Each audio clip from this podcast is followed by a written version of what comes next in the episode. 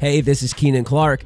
Thank you so much for tuning into this episode of my podcast. I really do believe it is going to bless you and leave you better than it found you.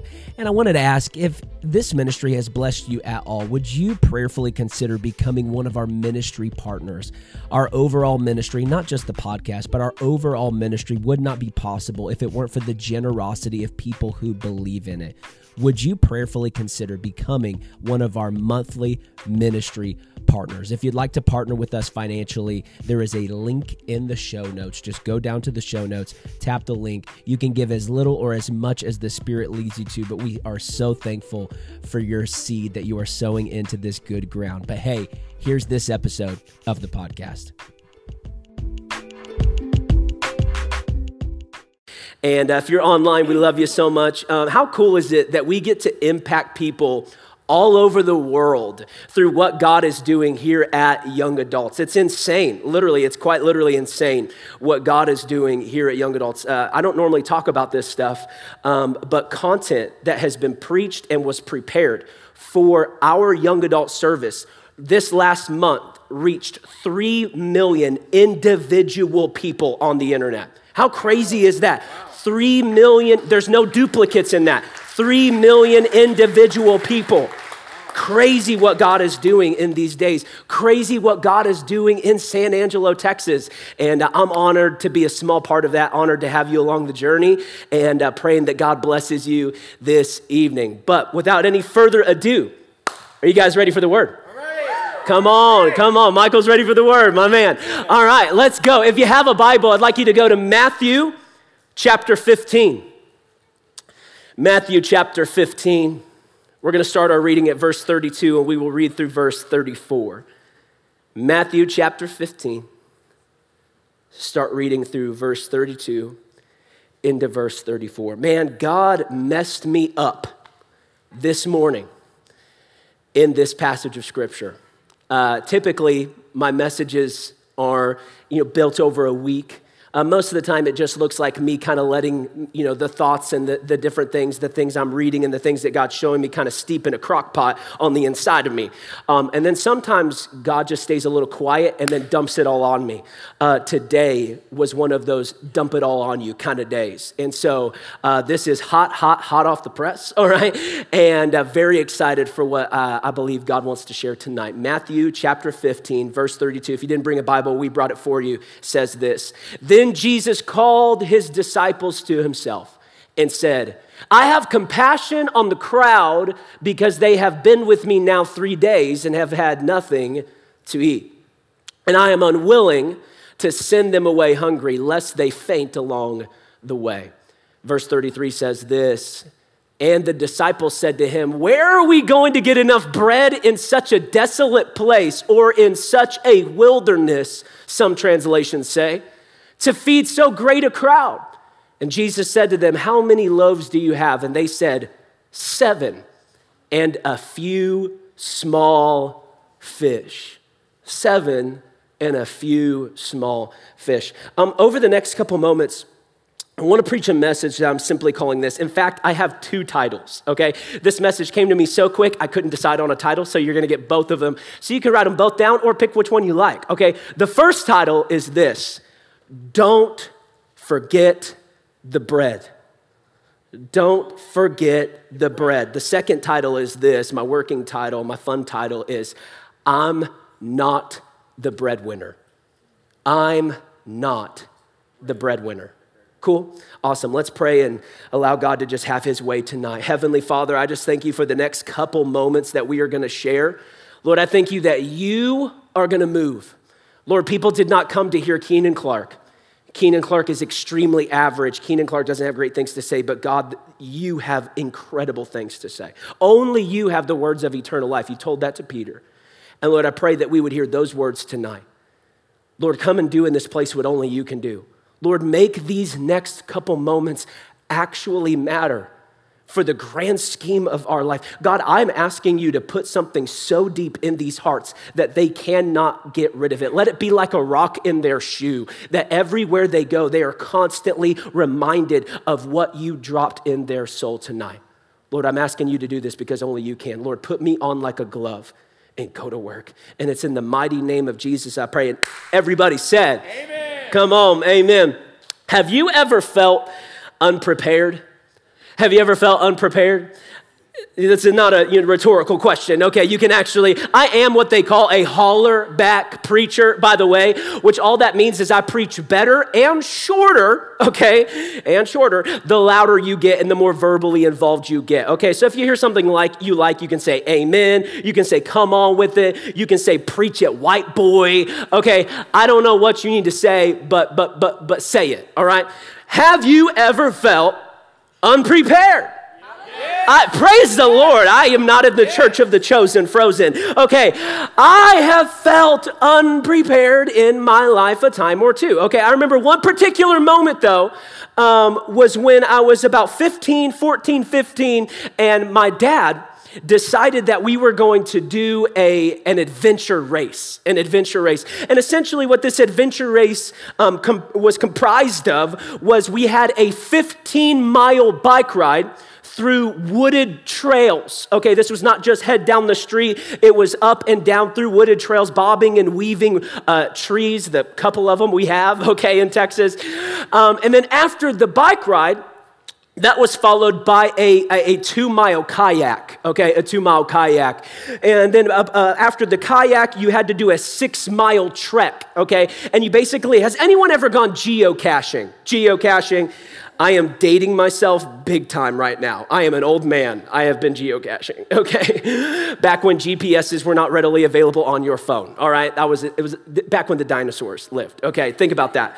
Okay, so we had to do geocaching. I'm not even gonna explain it to you because you don't care, okay? And uh, we did a six-mile trek. Then after the trek, we had to go and do some our, like some shooting, all right? We had to shoot these targets, and we had to hit all the targets before we could move on with the race. And then after the targets, we had to then go to the final station, and that was you had to rappel down a one hundred foot cliff, right? Okay, so my dad's like, Keenan, we're going to do an adventure race, and we brought along uh, Weston as well. So we go out there. Uh, this was at Camp Eagle. I don't know if anyone knows about Camp Eagle. Uh, some of you do here in Texas, but we got an amazing place called Camp Eagle. We went there, they were hosting it, and we get all the way out there. And my dad has talked up this, this whole experience, right? He's like, we're gonna bike ride, we're gonna kayak, we're gonna trek, we're gonna shoot, we're gonna rappel. It's gonna be an amazing time.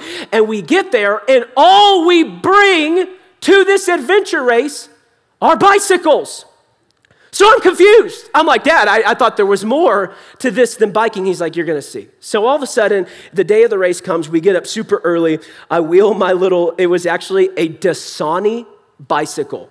Like the water, Dasani, they made a bike, okay? And that's what I had because my great-grandmother won it in a Walmart ra- raffle, okay? And she gave it to me. So I have my Dasani, okay? Sponsored by Dasani. Dasani bicycle, right? I get it up to the, the, the starting line and we're all there and I'm wondering like, how is this gonna work out? I've got my Camelback and my bicycle, okay? But I'm gonna have to rappel a hundred feet. I'm gonna have to shoot. I don't got a gun on my person. I'm tripping out right now. My dad said, chill, dude, chill. You'll see. So all of a sudden they shoot the little gun. Okay, they had a gun, I did not. But they shoot the little gun. We're off to the races. So I'm on my Dasani bike and I'm pedaling and we go fifteen miles, right? fifteen miles through Camp Eagle. Finally, the bike is over and I'm like, here we go. My dad's really gotten us into one. I lay my bike over. I'm like, all right, we're supposed to kayak now. All right, what is this? What are we gonna do? And all of a sudden we round a corner and there are kayaks lying there on the ground. There are life jackets lying there on the ground. There are oars lying there on the ground. So naturally, I begin to pick up a life jacket, pick up an oar, and pick up a canoe, and we begin the kayaking experience. So we kayak the two miles. All of a sudden, we get out of the kayak, we trek the six miles. I brought my two feet. I was good on that part, okay? We trek the six miles doing something called geocaching, which I already told them I'm not going to tell you about, all right? Once we're done with that, we now have to shoot. We go over to the shooting station, and sure enough, they go, here's your gun, sir. Oh, well, thanks. Well, thank you. They give me the ammo. They tell me there's there, there's the target, you little whippersnapper. And, and I, I pull the little rifle up and I just begin to throw rounds downrange. You know, I'm going at it. Finally, you know, after a good while and a lot of bullets, I hit all the targets, okay? And we move on, and now I'm like, all right, I, I kind of get what's going on, but I'm like, there better be rappelling gear, okay? I, I, I, there better be ropes, there better be harnesses, and there better be something I've heard called carabiners, okay? And they better all be there, okay? So finally, I get over to the hundred-foot cliff, and they begin to put my harness on me. They throw a rope around me. They give me the carabiners, okay? And all of a sudden, I rappel. They gave me a helmet, too, by the way, okay? My brain damage was from something else, all right? And they allowed me to rappel down this hundred-foot cliff. And I'm going to be honest with you. I was this close to not starting that race at all because I felt I didn't have what I needed in order to do everything we were supposed to do. You want me to kayak? I didn't bring a kayak. You want me to shoot? I don't got a gun. You want me to rappel? I sure as heck don't got no harness, okay, or rappelling gear.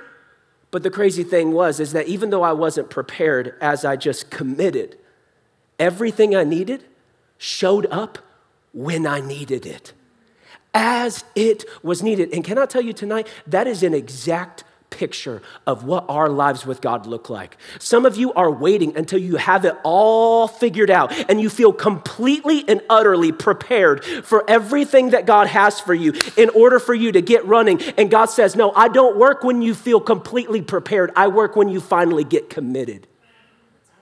That's where your life in Christ is found. It's not found in feeling completely prepared for every little nook, cranny, pocket, corner, and crevice He is going to ask you into. It is in staying committed to this leg of the race He's asked you to run. That's what it is. It's not in feeling prepared. It's in coming committed. And can I tell you tonight, in Matthew chapter fifteen, we have not only one person, not only two, not only two hundred fifty, we have a multitude of a minimum of four thousand people who came unprepared.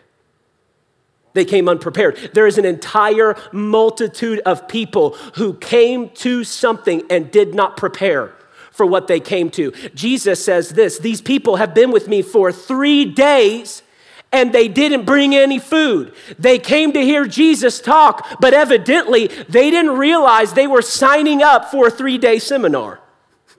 They're like, I can just imagine, like it's kind of hard to personalize what the Bible calls a multitude. Like it's just like you just see a big crowd of people and you honestly want to stay away from it, okay? Like I'm I'm I'm fine with talking to crowds, but I don't really love being in them, if I'm being honest with you. Like I just, I don't. Anxiety, right? But you can just imagine, you just think about a crowd and you get weird feelings, but let's narrow it down. That crowd is made up of people. So let's imagine that there's this young couple in the crowd that are, that are there to hear Jesus teach. You can just imagine they wake up one morning and the husband's like, hey babe, um, I heard there's this dude. He's a, he used to be a carpenter. He's from Nazareth. He's teaching on the seaside, doing crazy stuff, miracles, signs, wonders, all this stuff is following him. But the craziest thing is the stuff he says. And it's like, I hear it's awesome. You wanna go check it out? She's like, yeah, let's Let's go, let's go check it out. And so all of a sudden, you can imagine they begin to get ready for their day, and all of a sudden, the husband grabs the keys off the counter, and he begins to head out, and she goes, hey, whoa, whoa, whoa, don't you wanna like, you wanna maybe take some food? You wanna take some food for the journey? You wanna take some snacks or something? He's like, nah, church is always over before noon. We're good, okay? We will be back before noon, no doubt. I just wanna go and check it out and see what happens. So all of a sudden, they peruse their way down their food list. You can imagine they pop open their little lawn chairs and take a sit, and all of a sudden, Jesus begins to speak. Jesus begins to teach. Not only that, but he begins to heal the sick. He begins to open blind eyes, open deaf ears, loose, mute tongues. Crazy things are happening, and all of a sudden, that couple is sitting there in their lawn chairs, and noon comes, and noon goes. The crazier thing is that the next day's noon comes, and the noon, and noon goes. And then the day after that's noon comes and the noon goes. They have now been sitting there in their lawn chairs, watching Jesus, listening to Jesus for three days straight. Notice this, they did not come prepared. They didn't come prepared for a three-day seminar. They didn't come prepared for this, but nonetheless, listen to me. They were committed. They didn't come prepared, but that didn't stop them from being committed. All of a sudden, noon came and noon went. And I can just imagine the husband looks at, is watching the, the wife. Of course, it's the wife. She's always got to be the voice of discernment, the voice of truth. I mean, at least that's the way it is in our marriage, okay? And she just hits him like, let's not worry about it. Jesus, Jesus, Jesus isn't done talking. And noon comes and noon goes. And then all of a sudden, the next day, noon comes and noon goes. And they're like, oh, but, but, but, but Jesus is, he's still teaching. He's still talking. I'm hanging on his every word. And then all of a sudden, the next day's noon comes and the noon goes. But, but Jesus is not done teaching. He's not done talking. He's not done healing. He's not done doing his stuff. All of a sudden, even though they weren't prepared, they were still committed. And I wonder if there's, I wonder if there's a generation. I wonder if our generation is okay with me challenging us to raise our commitment. I know that you don't feel prepared. Can I be honest with you? Can I just be really honest? I in no way feel prepared for the things that God has for me. I don't, can I be really real? Most of the time, I don't feel prepared to do this again a week from now. I'm like, God, that was a literal miracle that that just worked. Like, I preached and people gave their lives to you. Like, how did it happen? How am I going to do this again next week? I don't feel prepared. I don't know enough of the Bible. I don't have all the ideas. I don't have these perfect things to say. But guess what? It's never been about me being prepared. It's about me being committed. Yes. That's what Jesus is asking. He's not looking for your preparation. He's looking for your commitment. There are things God is going to ask you to do. There is literally no human way you could prepare for them. Literally no way. You know how I know that? Because Second Corinthians, or it's First Corinthians two nine says this, that what God has planned c- cannot be known by the eye, cannot be heard by the ear, nor has it ever come into the hearts of man. What God has prepared for those who love him. Notice who does the preparation, not you. What God has prepared. I don't know about you, but I don't know how to prepare for what my eyes haven't seen, what my ears have not heard, what has never darkened the doorstep of my heart. I don't know how to prepare for that, but I can say, you know what, God, come hell or high water. I'm committed. You know, for some of you, this is what this looks like. It looks like you saying yes to Jesus. You're like, he's going to forgive my sins. He's going to make a space for me in heaven. He's gonna ple- completely forgive me. He's never gonna leave me nor forsake me. Sure, I'll sign up to follow Jesus. And then all of a sudden, two weeks in, Jesus comes and taps on your shoulder. He says, hey, um, by the way, I need you to change your major. Uh, yeah, like the career path you're on, you called you to that. I did not. Your, your, your parents called you to that. I did not. I need you to change it. And you go, whoa, whoa, whoa. I thought this was just about a ticket to heaven and like getting my sins forgiven and like having a, you know, a friend that sticks closer than a brother, if that's even a scripture, which it is. Okay. Um, and you go, whoa, whoa, whoa, God, I'm, I wasn't prepared for that.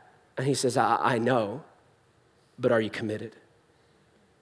I know you weren't prepared for that. I know you weren't prepared to change the trajectory of your life, but are you committed? Maybe for you, it looks like you find, you sign up to follow Jesus, or maybe you recommit to following Jesus. And then two weeks in, he says, hey, um, by the way, yeah, the guy or the girl you're with, they ain't it. Like I know, I, I, I know like they're, they're your thing and they're your flavor, and but they're not mine for you. You go, God, I wasn't prepared for this. And God says, I know you're not prepared, but I still need you to be committed.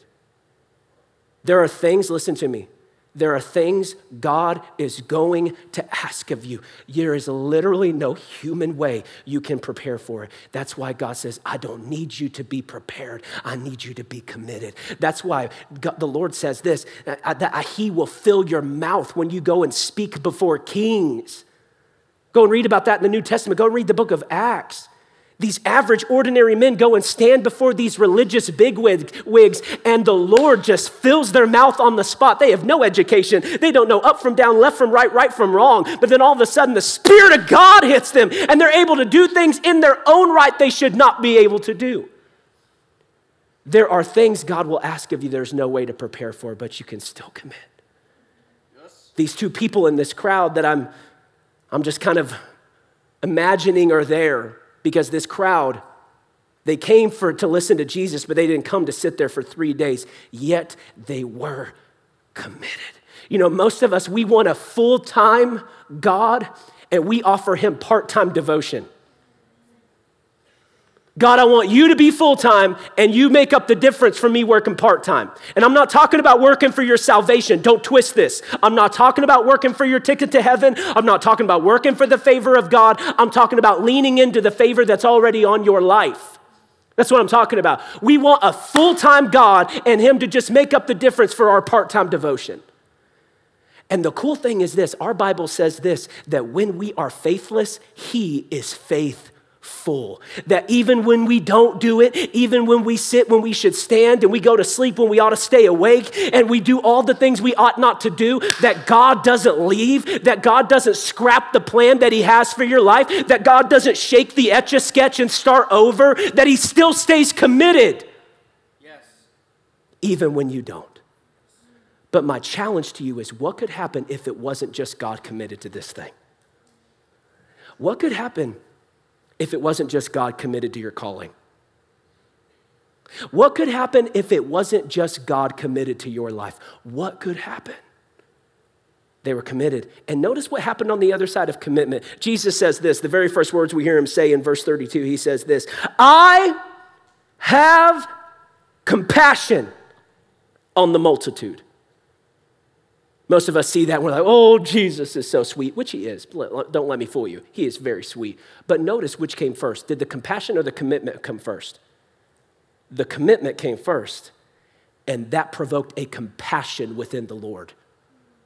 He saw their commitment. They've been hanging with me for three days, sitting out here in the Israeli sun, no food, and they've been hanging on my every word. I all of a sudden feel compassion for them. Now, if you follow me on Instagram, you may have already heard me say this because I posted a clip about it uh, probably a week or two ago. But this word, compassion, you have to remember the Bible wasn't written in English, okay? The Bible wasn't. So th- this particular verse was originally in, the, in Greek, okay? And so this word that we've translated compassion is a Greek word, and that Greek word is the word splagnitsomai. Okay, splagnitsomai. And if you break it down, what it quite literally means is that Jesus' stomach began to hurt. That's what splagnitsomai is. It's not just this emotional, I have so much compassion on you. It's a literal, my body is reacting to what I'm seeing. My stomach hurts. Notice this, Jesus' stomach started to hurt when their stomachs were empty. Jesus' stomach began to hurt when he saw that their stomachs were empty. And the crazy thing is this, you can do a study, I mean, you, you can try to prove me wrong, but you won't, okay? Um, every time we see this, Jesus was moved with compassion, a crazy miracle is on the other side. Every single time you said, it says, Jesus felt compassion or was filled with compassion, you always see a crazy miracle. And I just have something I want to suppose to you tonight. Maybe the miraculous hasn't broken out in your life. Maybe your breakthrough hasn't hasn't shown up because you haven't gotten empty enough yet. What I'm here to say is maybe your stomach's still full. And I'm not just talking about literal prayer and fasting, which I think is included. I don't think pr- prayer and fasting is some old hat thing that the church doesn't need to participate in anymore, that the church doesn't. Can I tell you, I fast every single week. That's not me bash. That's not me boasting. That's just me saying it's it's my basic Christian duty to seek the Lord, to not just feel a goosebump and say, I guess God wants to meet with me, but just know every day I wake up, the Lord has something for me. And honestly, can I just be really honest? If I'm gonna tell you about that, let me tell you the, the other side of the coin. I didn't do that for a long time. I went years of my life offering part-time devotion and demanding full-time attention from the Lord. What I'm here to say is, and I don't wanna just talk about literal prayer and fasting. What I really want you to see is maybe your stomach is full of something that's not Jesus. Can you imagine they're sitting there at this at this event that Jesus is throwing and he's preaching? Imagine like this being like Passion Conference, okay? And Jesus is the keynote speaker for three days straight. There is no breaks. He is just going. He's just going to be talking, okay? We've got the, you know, the Mercedes-Benz Stadium filled up in, in Georgia. And all of a sudden you hit a certain point and you go, you know what? Um, I'm a little hungry. I think we could skip this session. Let's go to the, let's go to the, Let's go to the concession stand. I think we could skip this session. I mean, Jesus has been talking for two days straight, okay? Like he's going to say something new. All right, let's go. But nobody did that. But listen to me, that's what we do all the time. We go, hey, I, I want this Jesus stuff, but honestly, like I'm kind of getting hungry, so I'm going to go, I'm going to go feed on the things of this world. And listen to me, I don't want to be one of those preachers that does the cliche things of, you need to stay away from the things of this world. But listen to me, the things of this world will never satisfy. I, I, I can't change the, in, the unchangeable. As old hat as it sounds, as boring as it sounds, as religious as it sounds, it's true. The things of this world do not satisfy. And some of you, you are so full of this world, you can't be full of Jesus.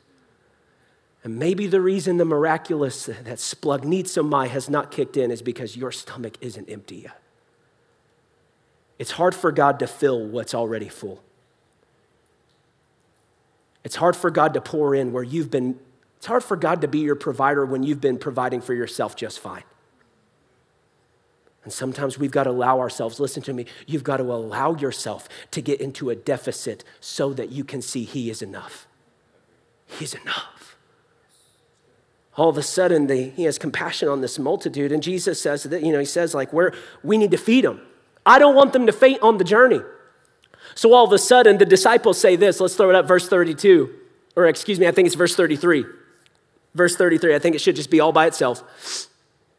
It says this, the disciples replied, where would we get enough food here in the wilderness for such a huge crowd?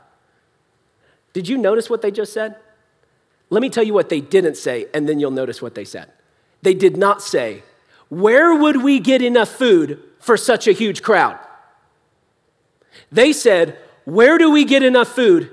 Here in the wilderness for such a huge crowd. Like Jesus, hey, I think that's cute that you want to help them. I think that's cute that your, your stomach's hurting. I know their stomachs have been hurting for three days. We were trying to get you to shut up, okay? Um, but I, I think that's real nice, Jesus, but we are in the wilderness. Wilderness, by definition, is provisionless. It's desolate. It's empty. It's null. It's void. There's not a gas station for miles. We're in the wilderness, Jesus. Notice what they are proving. They are proving that they believe the wilderness is more powerful than Jesus. And that's your issue, is the devil has convinced you your wilderness is more powerful than the one who stands in it with you. Jesus comes up to you and says, hey, here's what I want to do in your life. And you go, that's cute, Jesus. I think we could probably do that, but we can't do it here. Like we can't do it with me in this state. Like the things that I have going on in my head, the battles that I have, the issues that I have, let's be honest, the sin that I am entangled in. Yeah, Jesus, we, we can't do that. We can't do that here. And if you are feeling that way, it's because you believe your wilderness is more powerful than Jesus. And I just came here to foil the enemy's schemes tonight and just remind you, there is nothing, come hell or high water, that is more powerful than the name that is above every name. That at this mention of that name, every power in heaven, on earth, and under the earth will bow and every tongue will confess that Jesus Christ is Lord to the glory of God the Father. Your wilderness is not more powerful than Jesus. It's not. I don't think it's a coincidence that last week I preached on, preached on Jesus being in the wilderness, and now I'm preaching about you being in the wilderness. God has something here. God has set this up in some divine sequence. He wants to get your attention tonight. I know you're in a wilderness. I know there's no provision. I know it's desolate. I know it's bleak. I know you know no way out. But here's what they're doing. Let me tell you. Here's what the disciples are doing. They are choosing to stay subject to their situation and their surroundings instead of their Savior. They are choosing to stay subject to where they are rather than who is there with them. You know, this reminds me, there's a story that Jesus, he doesn't tell, he lives it. It's found in Mark chapter eleven. It puzzled me for years. I'll be honest, it bothered me for years. If you don't have passages of the Bible that bother you, you aren't studying the Bible right, okay? There are still passages that bother me. I'm like, why is this in here? I can't rectify this. I don't understand this, okay? But there was one passage in Mark eleven that used to bother me, and it remi- I'm reminded of it now. Mark eleven, Jesus is hungry. It's a theme here tonight. Jesus is hungry and walks up to a fig tree. And all of a sudden, he begins to rustle through the leaves, and there are no figs on the fig tree. And he gets upset, and he curses the fig tree. He literally curses it. He says, no one will ever eat from you ever again. And all of a sudden, I read that in Mark chapter eleven. I'm like, whoa, where did meek and mild Jesus go? Okay, he's cursing trees. What is this about? Like, what's the deal? And notice this. This is what really puzzled me. Here it is. The Bible says this. It was not the time or the season for figs. So Jesus is getting mad at a tree for not having figs when it's not even the season for figs. Like, Jesus, they're not supposed to grow. I could imagine Jesus, like, in the prime fig season, he walks up, thinks that th- surely this tree will have a fig on it. It is prime time for these figs, and goes to rustle in the, in the, in the leaves, and there's no figs, and him cursing it because that tree was already pretty much dead. I could imagine that happening, but in a season where it's okay for a fig tree to not produce figs, why would he curse it? I had a hard time with this until the Lord showed me why. It's because the you understand, creation knows its creator. That's what the Bible says. Creation, all of creation. If you and I don't praise, the Bible says this, the rocks will go will grow lips, gums, and tongues, and they will begin to cry out to God. You understand, that's what the Bible says. Creation knows its creator. And Jesus walks up to a fig tree, even though it's in a season where figs don't belong, and demands a fig, and the tree chooses to stay subject to its season when it's in the presence of eternity. And how many of us do the same thing? I'm in the presence of eternity, but I'm staying subject to my season. Maybe you're in a season of doubt.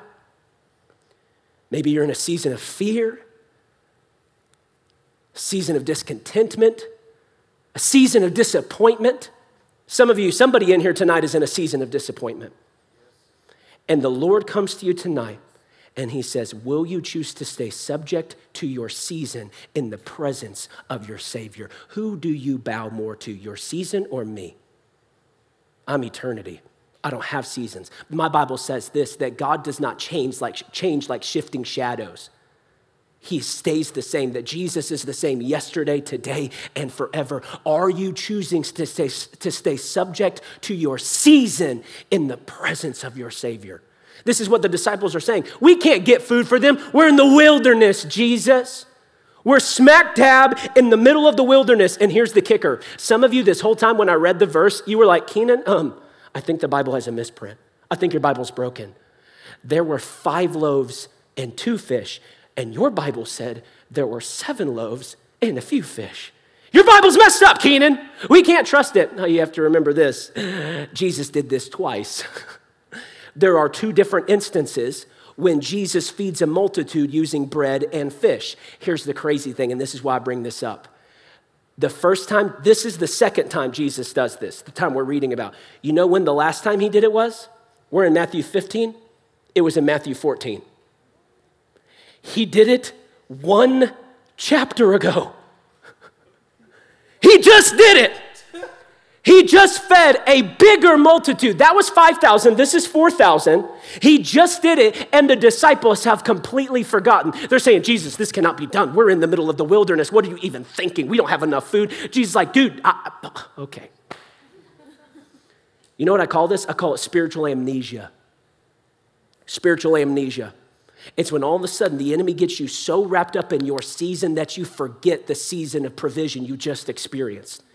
You to begin to forget everything that God has already done in your life. Do you have spiritual amnesia? Are you forgetting the things that God has done? Are you forgetting that he has never failed anyone and he is not going to start with the likes of you? Are you forgetting who your God is? Our God does not return in kind. Our God does not re- tr- treat you the way you treat him. And I'm so thankful for that. You know what, what Jesus said? He says, do good to those who hate you. He said this, love your enemy. You know why Jesus tells us to do that? Because that's what God does. We think that when we're an enemy of God, that God treats us as an enemy. No, God never breaks his word. He loves his enemy. He prays for those who persecute him. The Bible says that right now, Jesus is seated at the right hand of God. And you know what he's doing? He's making intercession for you. That's fancy terminology for praying for you. He is praying for you. He's holding and pulling you back with invisible string, saying, don't wander too far. Don't go that way. That's not what I have for you. You weren't built for that. Come back to me. That's what Jesus is doing right now for you. Sorry, I got a little worked up. Got to let my heart calm down. But that's who he is. That's who your God is. He just did it for him a moment ago. These, these dudes have already forgotten. So Jesus does this. Look at this. He does this in verse thirty-four. Jesus asked, how much bread do you have? Notice this. They just said, there is not enough bread in the wilderness for us to do this. And Jesus doesn't even acknowledge that they're in the wilderness. He doesn't talk about the wilderness. Notice what he talks about. He talks about them. Notice what Jesus is doing. This is so rich. Don't miss this. He is making a distinction between them and their wilderness. And that's what somebody needed to hear tonight. I felt that so strong in my freaking heart that somebody needed to understand. You are not your wilderness. You're not. The wilderness doesn't have loaves. The wilderness doesn't have what it needs. That doesn't mean you don't. And many of us have identified with our wilderness so intimately that we think we are that. You are not the wildernesses you've walked through. You're not. Young ladies in here, let me, let me tell you right now. I know I'm not that much older than you, but let me just speak as a father over you. You are not the wildernesses you have willfully walked through. You are not what has been done to you. You are not the things that others have said about you or the things you've even said about you. You're not your wilderness. Gentlemen, let me talk to you. You're not your wilderness. You're not what your dad has said about you. You're not what they said about you or say about you in the locker room. You're not what the what what what what what what the news has to say about you, what this world has to say about people who live like you. You are not your wilderness. Jesus begins to make a delineation. He has to get them to understand, I understand you are in the wilderness, but that doesn't make you yourself a wilderness. The same way coming into church doesn't make you a Christian. You can go sit in your garage and you're never going to be a car. You're not. You are never going to turn into a B M W. I am so sorry to tell you, it's just not happening. Where you walk doesn't determine who you are. Where you came from determines who you are. And I'm here to tell you tonight, you did not come from your mom and your dad, and you are not limited by your last name. Somebody needs to hear this right now. You are not limited by the last name you inherited when you came into this world. Our Bible says this, that when you die, whoo, listen to me, when you die and you go to heaven, that the Lord is going to hand you a stone. And on it is going to be inscribed a name. And it will be the name that was always your name. Mine will not be Keenan. Keenan is the name my mom and dad gave me. But on that stone that the Lord puts in my hand will be inscribed my real name. And I won't be associated with all the failures Keenan experienced, that this flesh and, and blood and bone and sinew committed. I will be identified with the name that nobody else has, only me. That's the name that the Lord calls you by. No wonder you're intimidated because you don't associate with it. You don't associate with Hephzibah. That just means beloved. You don't associate with the name that he calls you. You don't associate with your true identity. And listen to me, you are not your wilderness. The Bible is so much better than you realize. Some of y'all didn't even know that the Lord actually calls you a different name than Keenan or Michael or Bailey. Some of y'all don't even realize that you need to get in the book. It's good stuff. I'm happy to teach you, though. Jesus says this, notice, he says, how many fish, or excuse me, how many loaves, he says this, how many loaves do you have? Notice this. So then all of a sudden they go, all right, Jesus, we'll go look. So they go over. Peter, bring your backpack over here. Okay. Open it up. They're rummaging through. We're just going to go and do this because Jesus told us to. And they're like, okay, we have seven loaves and, hold, hold, hold on a second, we, and a few fish. Notice this. Jesus asked them, how many loaves do you have? And upon investigating the loaves, they found out they also had fish. Listen to me. What I'm trying to get you to see is you might have more than you think if you would take another look. And I'm not just talking about taking a look at your life. I'm not just talking about taking a look at, at your surroundings. I'm talking about taking a look at the book. I'm talking about who you actually are, that there are promises in here you're not, you're not actually invoking. There are words in here you're not standing on. There are things in here that are meant for you you are not decreeing and declaring over your life. There is so much readily available, you just don't even realize it's there. He says, how many loaves you got? And they're like, oh, we got seven loaves. Oh, wow, and a few fish. We even got some fish. So here's the crazy thing. Jesus says, give it to me. Give it to me. And you guys know the story. I mean, you, You're geniuses. They fork the, they fork the loaves and fish. And honestly, this is where I begin to wind down. So if I can have somebody come and play behind me. They fork the, they fork it over to Jesus. And all of a sudden, all of a sudden he takes it. And let's just read what he does. Matthew fifteen, verse thirty-six, it says this. Then he took the seven loaves and the fish. Listen to this. And thanked God for them and broke them into pieces. Notice, he takes their seven loaves and their few fish, and he doesn't immediately do a miracle and then go, thank you, God, you did a miracle. Notice what he does. He thanks the Lord while it's still not enough. Jesus thanked God while it still wasn't enough. And here, let me ask you this. When was the last time you thanked God when you didn't have enough? When was the last time you opened your Wells Fargo app and held it up, and it's in, it, maybe it's in the red, okay? And you hold it up to the Lord, and you go, Lord, thank you. Thank you that I even have a bank account, that somehow you could whisper the routing number and the account number too, and they could wire me some money. Thank you, Lord, that I know that you are my provider. When was the last time you thanked God even though it wasn't enough? Jesus thanked God for the seven loaves and the few fish, even though seven loaves and a few fish are not going to do the trick. And I would think this, if Jesus needed to do it, how much more do you? How much more do you need to take what God has already given you and say, God, thank you? Some of you, you're, you're, you're I'm trying to watch my language, but I'm not going to cuss, but just use harsh language, and I don't like doing that. Some of you, you gripe about the friends that you have, wishing God for better friends. God, these friends aren't going to open doors for me. God, these friends, they, they don't pay attention to me. They don't love me. Why don't you begin to thank God for the friends that you have? Why would, if, if, if you treated your new friends the same way you treat your old friends, why would God give them to you? If you treat your new job the same way, with the same diligence and the same integrity you treat your current job, why would God trust you with one? If you treat the next girl the same way you treat your last girl, why would God entrust you with somebody new? If you treat your last guy.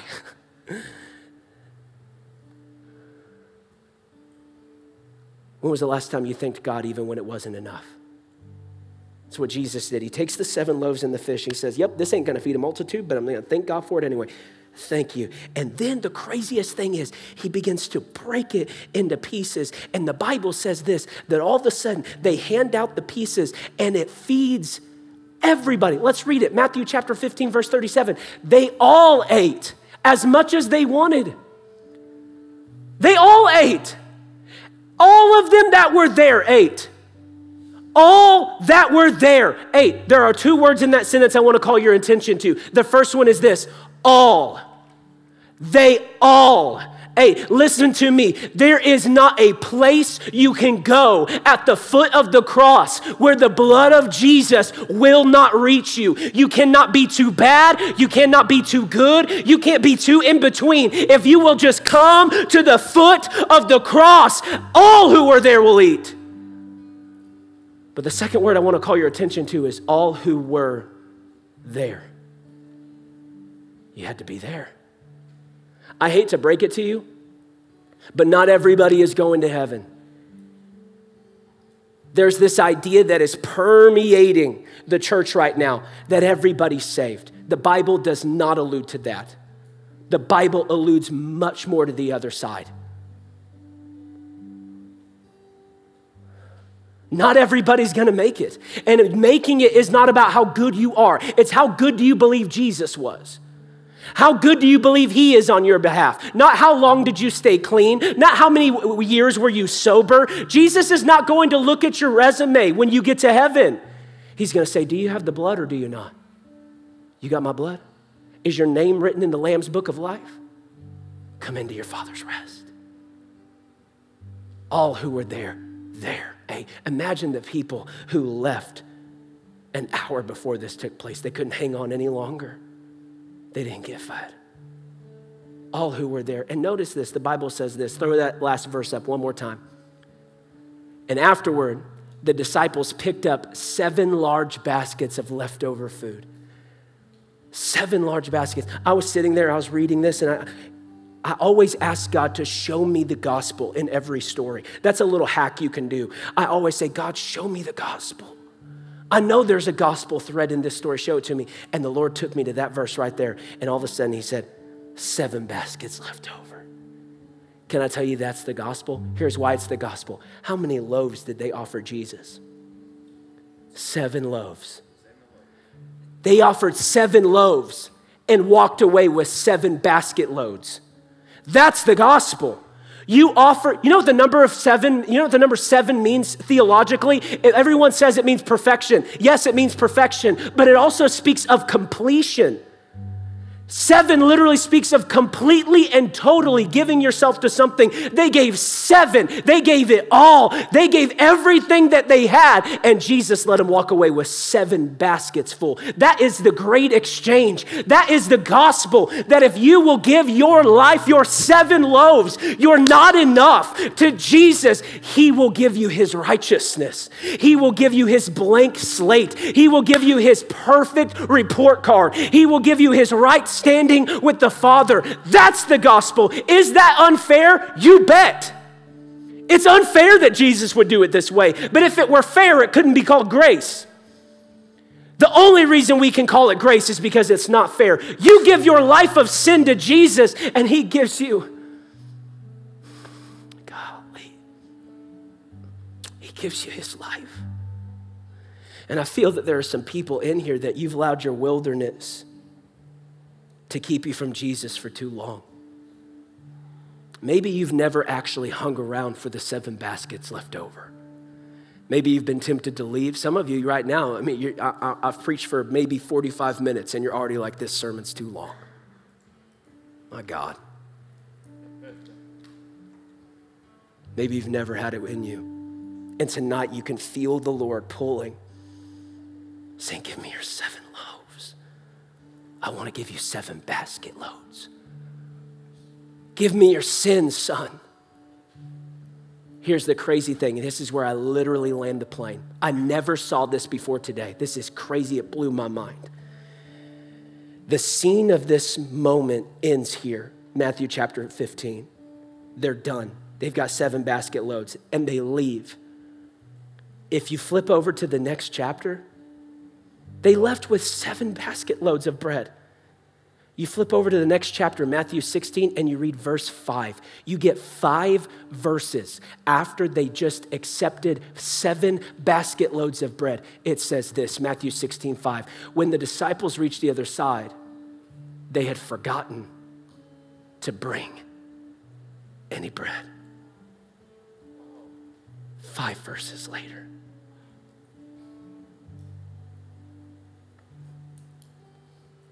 And I feel there's somebody in here tonight Your problem is not that God hasn't given you the bread.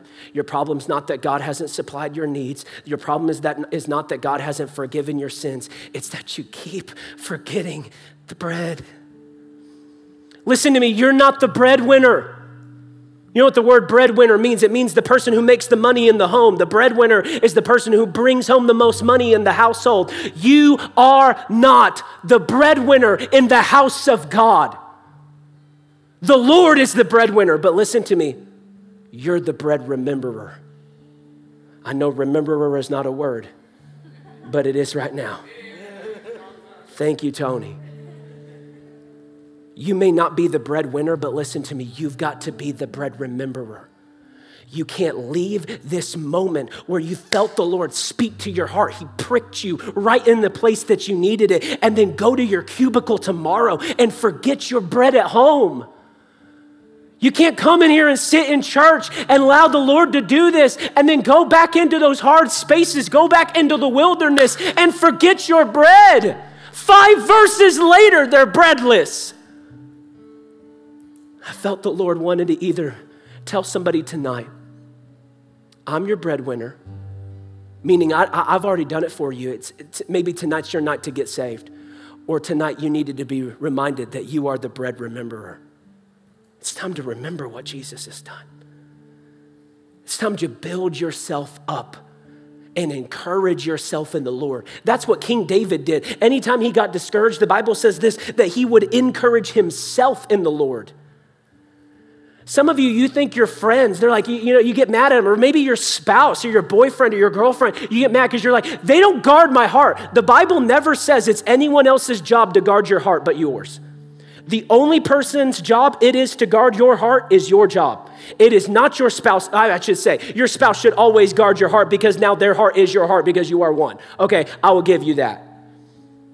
But it's not your friend's job. It is your job to guard your heart. It's your job to remember your bread. It's your job to remember what he did for you. It's your job to drag what he did for you into this se- in that season and bring it into this one.